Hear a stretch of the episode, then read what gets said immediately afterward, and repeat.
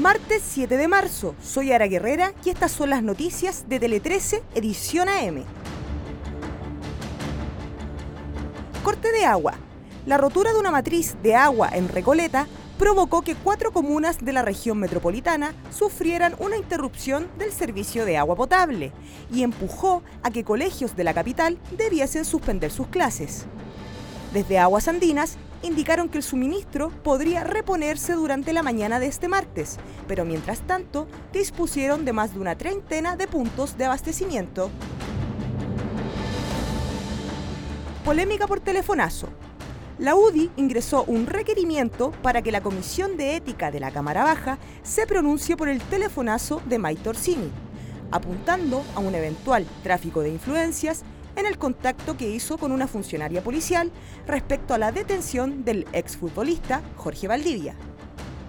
El diputado Jorge Alessandri apuntó que se pretende esclarecer los hechos y pidió que se pueda citar a los involucrados como la general de Carabineros, Karina Sosa, y el mago Valdivia para determinar si hubo o no presión indebida en el actuar de la parlamentaria. Proceso constituyente. Este lunes comenzó el nuevo proceso constituyente que buscará redactar una nueva constitución para Chile. En la sede del ex Congreso se conformó el Comité Técnico de Admisibilidad, instancia que eligió a la Evópoli, Ana María García, como su presidenta y a Claudio Grossman, propuesto por el PPD, como vicepresidente.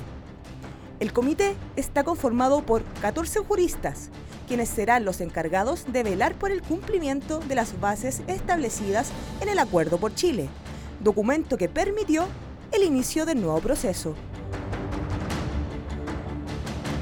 En el mundo, la presidenta de Perú, Dina Boluarte, será interrogada el martes en persona por la Fiscalía en el marco de la investigación para determinar su responsabilidad en las muertes en las protestas contra su gobierno.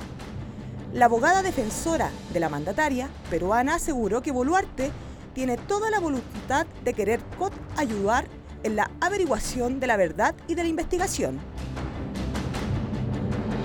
Habló el campeón. En conversación con el programa Micrófono Abierto de T3 en Vivo, el tenista Nicolás Jarry se refirió a su triunfo ante el argentino Tomás Echeverri, el cual le permitió coronarse campeón de Chile Open 2023. La primera raqueta nacional aseguró que estas últimas 2 semanas han sido increíbles y que después de 2 años que estuvo intentando volver a su ritmo al que tiene ahora, espera mantenerlo y no soltarlo más. Con esta información damos cierre a este boletín de noticias. Recuerda que siempre hay más en nuestro sitio web www.t13.cl.